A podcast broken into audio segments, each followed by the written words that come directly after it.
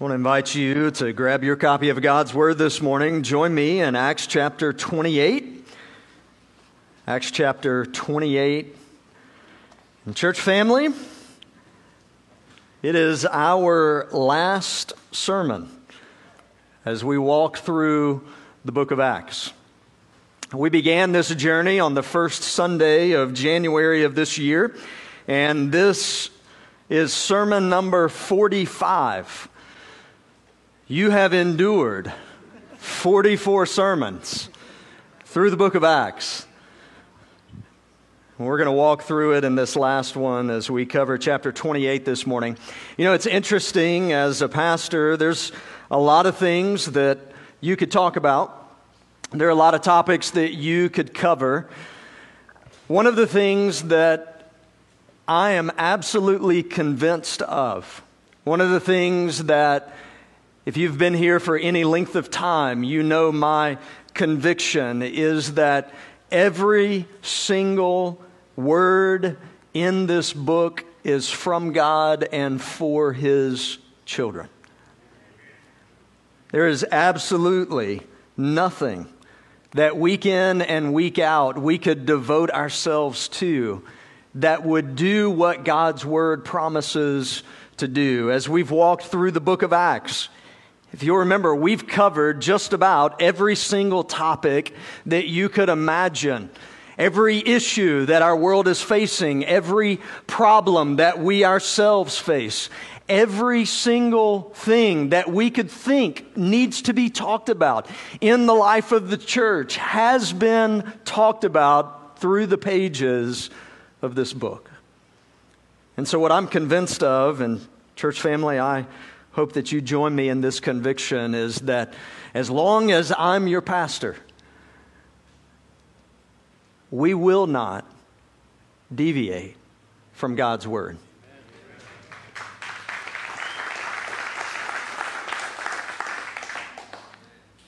In light of that, Acts chapter 28, beginning in verse 1, this is what Luke records.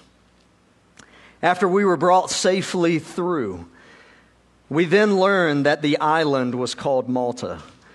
The native people showed us unusual kindness, for they kindled a fire and welcomed us all because it had begun to rain and was cold. When Paul had gathered a bundle of sticks and put them on the fire, a viper came out because of the heat and fastened on his hand. When the native people saw the creature hanging from his hand, they said to one another, No doubt this man is a murderer. Though he has escaped from the sea, justice has not allowed him to live. He, however, shook off the creature into the fire and suffered no harm. And they were waiting for him to swell up or suddenly fall down dead. But when they had waited a long time and saw no misfortune come to him, they changed their minds and said that he was a god. Now, in the neighborhood of that place were lands belonging to the chief man of the island named Publius, who received us and entertained us hospitably for three days. It happened that the father of Publius lay sick with fever and dysentery, and Paul visited him and prayed, and putting his hands on him, healed him. And when this had taken place, the rest of the people on the island who had diseases also came and were cured. They also honored us greatly. And when we were about to sail, they put on board whatever we needed. After three months, we set sail in a ship that had wintered in the island, a ship of Alexandria with the twin gods as figurehead. Putting in at Syracuse, we stayed there for three days. And from there, we made a circuit and arrived at Rhegium. And after one day, a south wind sprang up, and on the second day, we came to Puteoli. And there we found brothers and were invited to stay with them for seven days. And so we came to Rome. And the brothers there, when they heard about us, came as far as the Forum of Appius and three taverns to meet us. On seeing them, Paul thanked God and took courage. And when we came into Rome, Paul was allowed to stay by himself with the soldier who guarded him. After three days, he called together the local leaders of the Jews. And when they had gathered, he said to them, Brothers, though I had done nothing against our people, or the customs of our fathers, yet I was delivered as a prisoner from Jerusalem into the hands of the Romans. And when they had examined me, they wished to set me at liberty, because there was no reason for the death penalty in my case. But because the Jews objective, objected, I was compelled to appeal to Caesar, though I had no charge to bring against my nation. For this reason, therefore, I have asked to see you and speak with you, since it is because of the hope of Israel that I am wearing this chain. And they said to him, We have received no letters from Judea about you, and none of the brothers coming here has reported or spoken any evil about you. But we desire to hear from you what your views are, for with regard to this sect, we know that everywhere it is spoken against. When they had appointed a day for him, they came to him at his lodging in greater numbers. And from morning till evening, he expounded to them, testifying to the kingdom of God and trying to convince them about Jesus, both from the law of Moses and from the prophets. And some were convinced by what he said, but others disbelieved. And disagreeing among themselves, they departed after Paul had made one statement the Holy Spirit was right in saying to your fathers through Isaiah the prophet, Go to this people and say, You will indeed hear, but never understand, and you will indeed see, but never perceive. For this people's heart has grown dull, and with their ears they can barely hear, and their eyes they have closed lest they should see with their eyes and hear with their ears and understand with their heart and turn, and I would heal them. Therefore, let it be known to you that this salvation of God has been sent to the Gentiles. They will listen. He lived there two whole years at his own expense and welcomed all who came to him, proclaiming the kingdom of God and teaching about the Lord Jesus Christ with all boldness and without hindrance. Father, we ask this morning that you would open our eyes that we would be able to see. You would open our ears that we would be able to hear. And that you would open our hearts and our minds that we would be ready to respond to your word and to your spirit. We ask all of this in Jesus' name. And everyone said, Amen. As we close out this final chapter in the book of Acts, I want you to write down this main idea that'll frame our time together in the text. And is this truth never forget God's plan will be accomplished. Never forget God's plan will be accomplished. As we've walked through the book of Acts, we have encountered a number of different things. But the main thing that we've encountered is that God has a plan and a purpose in this world. You know, it's easy for us to look and to see all that's going on in the world and to wonder, what is God up to? I mean, what is God doing? I mean, as you look and you think about in our own country, but then you expand your horizons and look beyond our shores and realize that across the world that the gospel of Jesus Christ, the truth of who Jesus is and what he's done is continuing to spread throughout the world. We may be in a decline in this country in terms of the gospel spreading the way that it once did. But if you look in Africa and if you look in South America, you look in China, what you see is that God is not asleep at the wheel but that God's plan is continuing to unfold, that people's lives are continuing to be transformed by the gospel of Jesus Christ. And as we look at the Apostle Paul in Acts chapter 28, don't lose sight of where we are in the story that Paul, who was once a persecutor of Christians, who sought to put Christians to death, whose main objective and main goal was to stamp out Christianity if at all possible, met Jesus Christ on the Damascus Road and it transformed his life. If you're here this morning and you've met Jesus, and you've trusted in Him as your Savior, your life too has been transformed in the same way that Paul's was. And Paul, as a result of his life being transformed, gave his life, what remained of it, as we see even in Acts chapter 28, wherever he could go. And wherever he could bring together an audience, he would share the gospel of Jesus Christ. He would point people to Jesus. He would lift high the name of Jesus so that men and women and boys and girls would trust him as their Savior, that their lives would be transformed as his life was transformed.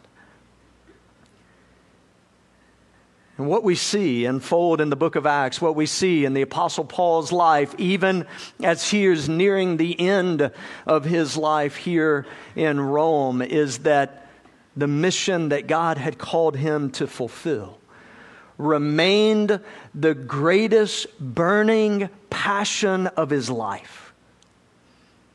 As we think about that, as we think about God's plan being accomplished, I want us to walk back through the text this morning as we consider Paul's life here as he finally makes it to Rome. And I want us to consider three truths this morning. And the first one is this God has a plan to save people from every nation on earth.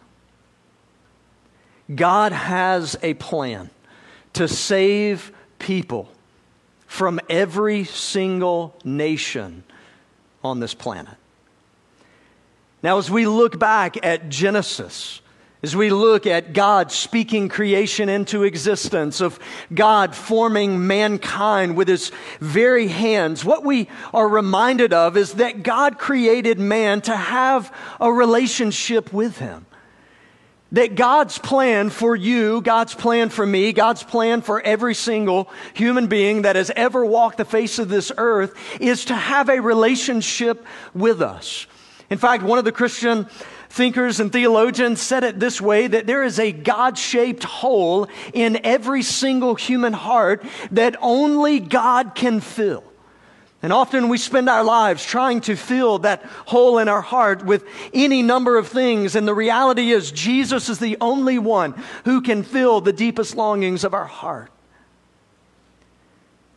And we realize as we walk through the scriptures from the Old Testament, beginning in Genesis, we see in Genesis chapter 3 that instead of having a relationship on good terms with the Lord, that Adam and Eve chose to disobey God. And sin in that moment shattered the relationship that they had with God.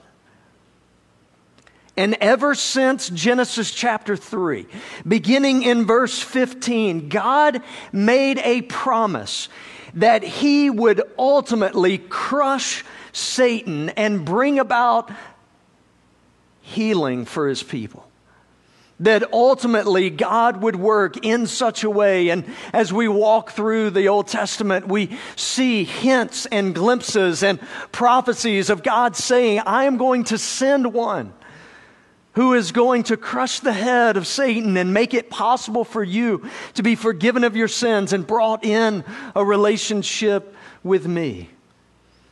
We see as we move into the New Testament, Jesus Christ, the very Son of God, stepped foot on this planet and lived a perfectly sinless life, took your sin and my sin upon himself on the cross, stretched out before the world to see, paid for our debts, died there on the cross but he didn't stay dead. In fact, God raised him on the third day, making it possible for us by trusting in Jesus Christ to be forgiven of our sins and brought into relationship with our Heavenly Father.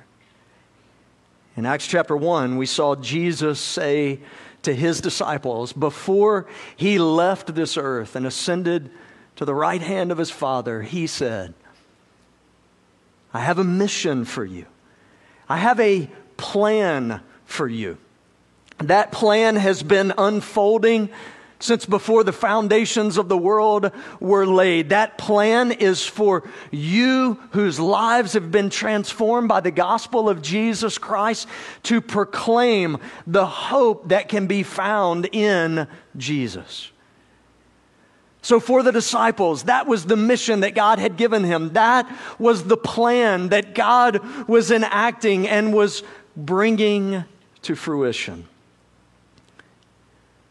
The beautiful thing is that God's plan is not just to save Jews, but God's plan was to save people from every tribe and tongue and nation.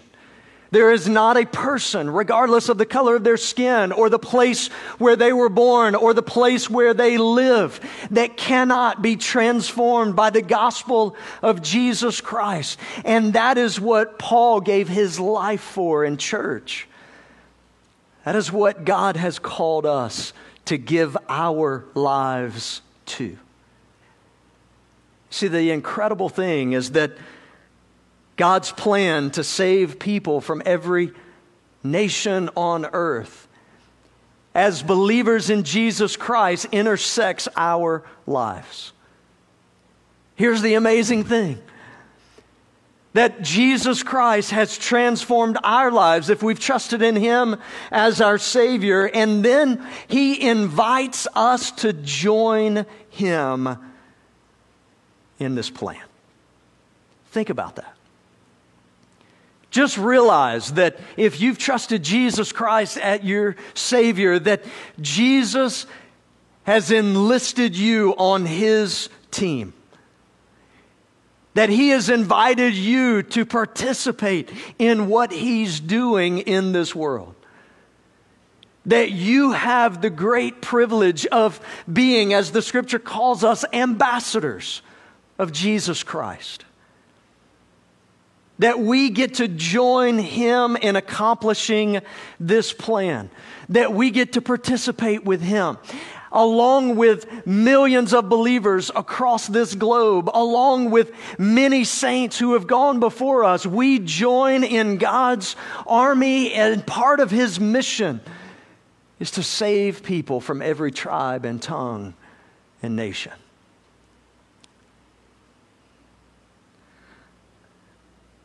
Here's the thing you're heading into Thanksgiving week. For some of you, you're about to encounter family,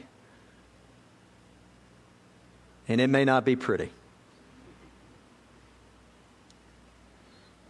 That brother in law or that sister in law or the crazy uncle that you have or whoever it is, you're going to sit down across the table with them and engage in conversation. And here's the thing God has placed you there for a specific purpose and a specific plan as a believer so that you have an opportunity before you to share the gospel of Jesus Christ with that family member. Or when you leave here this morning and you go to a restaurant or you go to the grocery store or you go home and pull up at your house and you engage with your neighbor that's outside, you have the opportunity to join God in His plan and share the hope that you found in Jesus Christ. You see, Jesus has given us a mission that we collectively, as believers in Him, have the privilege of carrying out in this world. That's what we see Paul doing in Acts chapter 28. Don't forget Paul's journey. We left Paul last week being shipwrecked as a prisoner, having declared he wants to go and see the emperor in Rome so that he can share the gospel of Jesus Christ there. Listen, regardless of where Paul went, Paul took the hope that he'd found in Jesus Christ and shared that with whoever he encountered. God has a plan to save people from every nation on earth, and we have the privilege of joining with him in accomplishing this plan. I want you to notice the second truth, though. There is always, always, always, always opposition to God's plan. This is one of the most difficult things, I think, for us as believers to wrap our heads around. You've experienced it. I've experienced it. Opposition to God's plan. As we share the hope we found in Jesus Christ with other people, sometimes they don't want to hear it. So what we see happening here as Paul is in Rome and he interacts with his Jewish brothers. Paul was a Jew by birth and he had come to meet Jesus Christ as his Savior. He believed that Jesus was the long awaited Savior that the Old Testament prophets had said was going to come. And so in every city that he went into, he first shared the gospel with the Jews that were there. And he does the exact same thing here in Rome. He gathers them together and he says to them, Here's who Jesus Christ is. From the Old Testament, from the prophets, he declares to them that salvation is possible through Jesus Christ and through him alone. He is the Savior that we have been longing for as a people, waiting for. And we see, once again, as often happened as he shared the gospel with the Jews, a few would believe but by and large, many would reject it.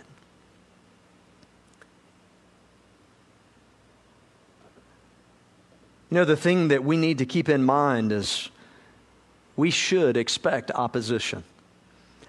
If we take seriously the mission of God, if we take seriously Jesus' commission to his disciples to go and to make other disciples, to share Jesus with other people, to see them come to faith in Jesus Christ, we should expect opposition.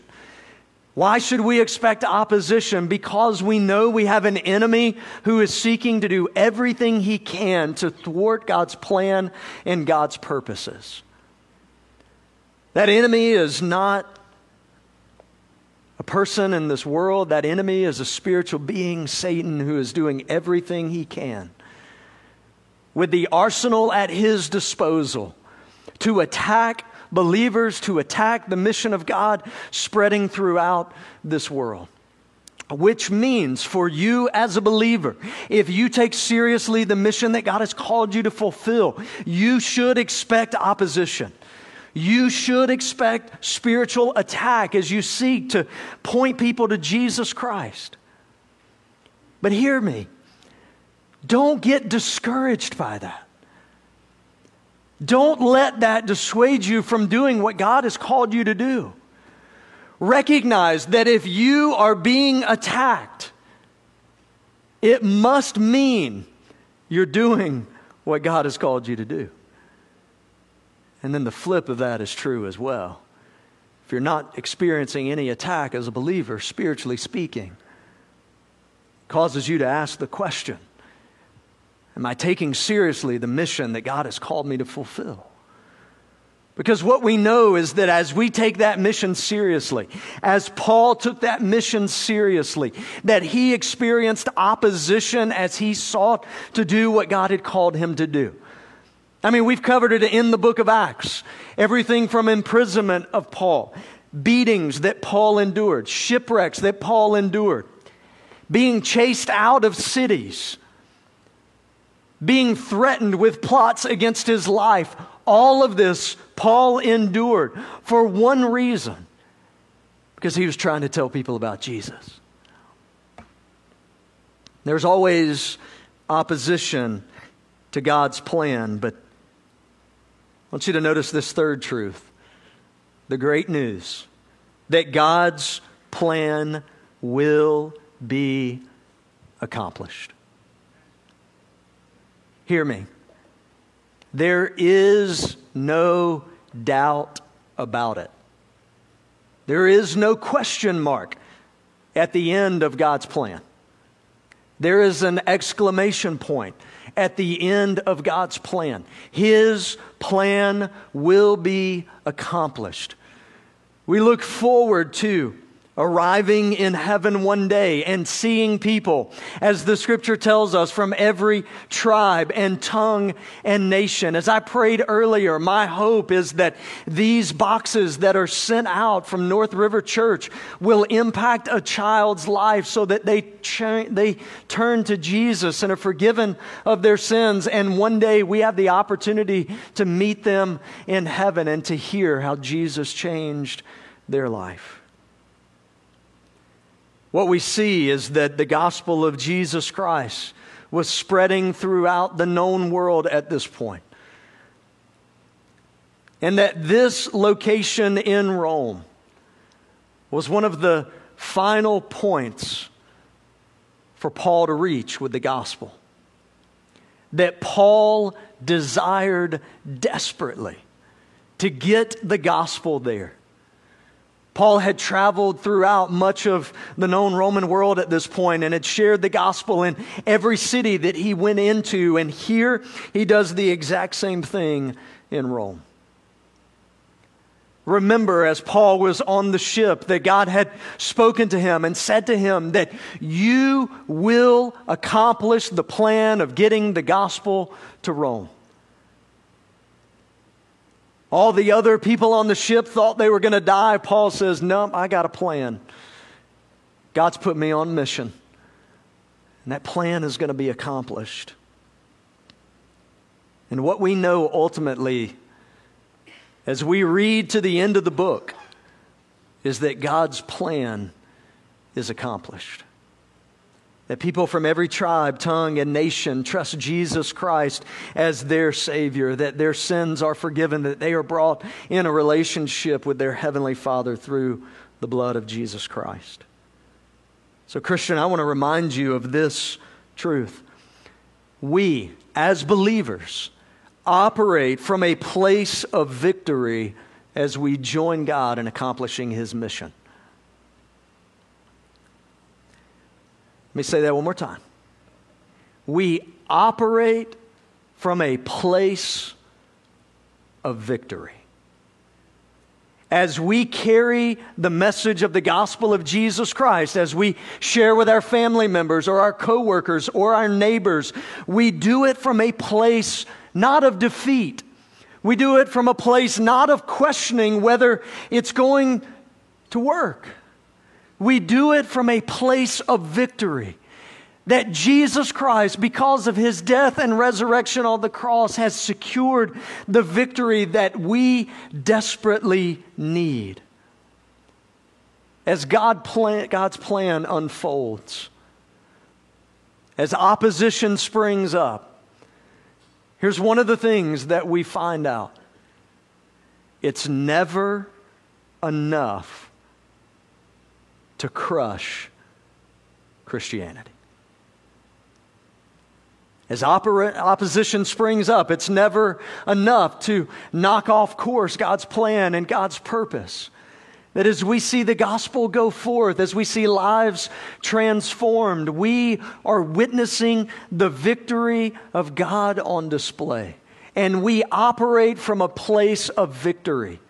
Now, here's what happens when we operate from a place of victory it changes the way we go about the mission, it changes how we approach it. We don't approach it timidly as if we're not sure what's going to happen. We approach it with boldness as we see Paul said here.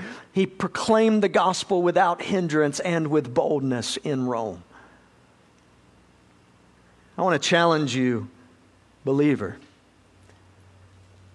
over this week of Thanksgiving, you may have the opportunity to interact with people that you don't normally interact with. Maybe family members who are far from God. You have the chance over the next week together to share the hope that you found in Jesus Christ. I want to encourage you share that hope boldly from a place of victory, knowing what Christ has done on your behalf. Maybe you're here this morning. You've been searching, you've been looking, you've been wondering is there hope? Can my life change? And you've never taken that step of trusting Jesus Christ as your Savior. You've never waved the white flag of surrender you have an opportunity this Sunday before Thanksgiving, 2020, in the midst of a crazy year, at the end of the book of Acts, right now, for Jesus Christ to transform your life. by trusting in Him as your Savior. There's no greater celebration of thanksgiving than that. Would you bow your heads and close your eyes with me this morning?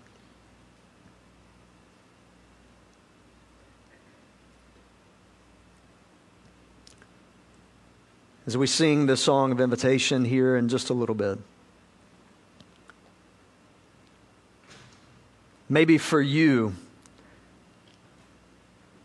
you've been reminded this morning of the mission that God has called you to fulfill. You've taken the step of trusting Jesus Christ as your Savior.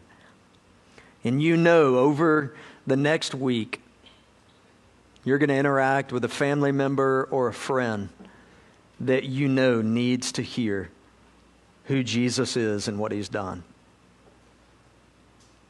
And I want to challenge you over this time of invitation as we sing in just a few moments to spend some time in prayer right now, asking God to convict that person's heart as you share Jesus with them. That He would prepare the way for you and that they would trust Jesus Christ as their Savior as you boldly share the gospel with them.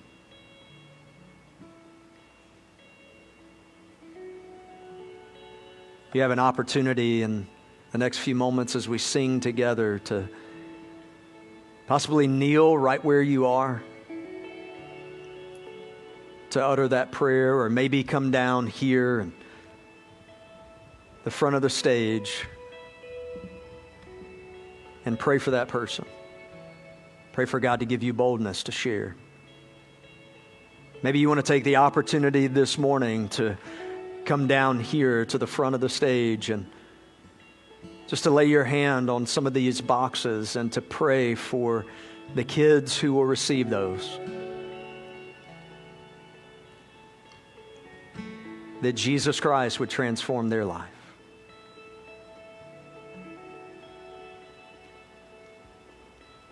Maybe you're here this morning and you've never taken that step of trusting Jesus Christ as your Savior. But you want to take that step today. As soon as I finish praying, if that's the desire of your heart, I want you to meet me in the foyer right outside the doors of the sanctuary.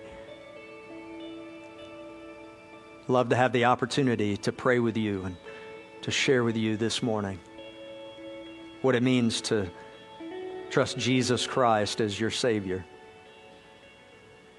Don't let this day go by without taking that step if you know that's the step you need to take. Father, we thank you this morning for your word.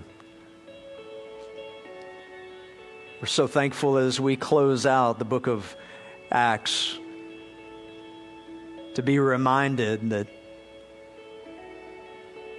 your plan is still being accomplished even as we speak. That the gospel of Jesus Christ continues to transform lives. That believers all around this world are sharing the hope they found in Jesus with others. And they're doing the same thing, trusting Jesus as their Savior and then sharing that hope with someone else. Father, would you use this time as we sing and as we pray? Convict our hearts. Help us to intercede and pray for those that we know we're going to encounter this week that need Jesus.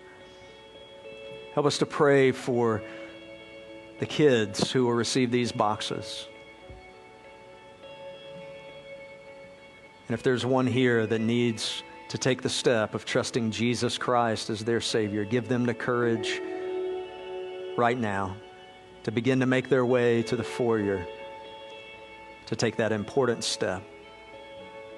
We ask that in your Son, Jesus' name. Amen. Would you stand? Would you sing? If you'd like to come down front here, I'd love to invite you to do that, to lay hands on some of these boxes and pray for them. You can kneel right where you are if you want to do that as well. And if you need to take the step of trusting Jesus Christ as your Savior, would you go ahead and step out right now? Meet me in the foyer. Let's talk.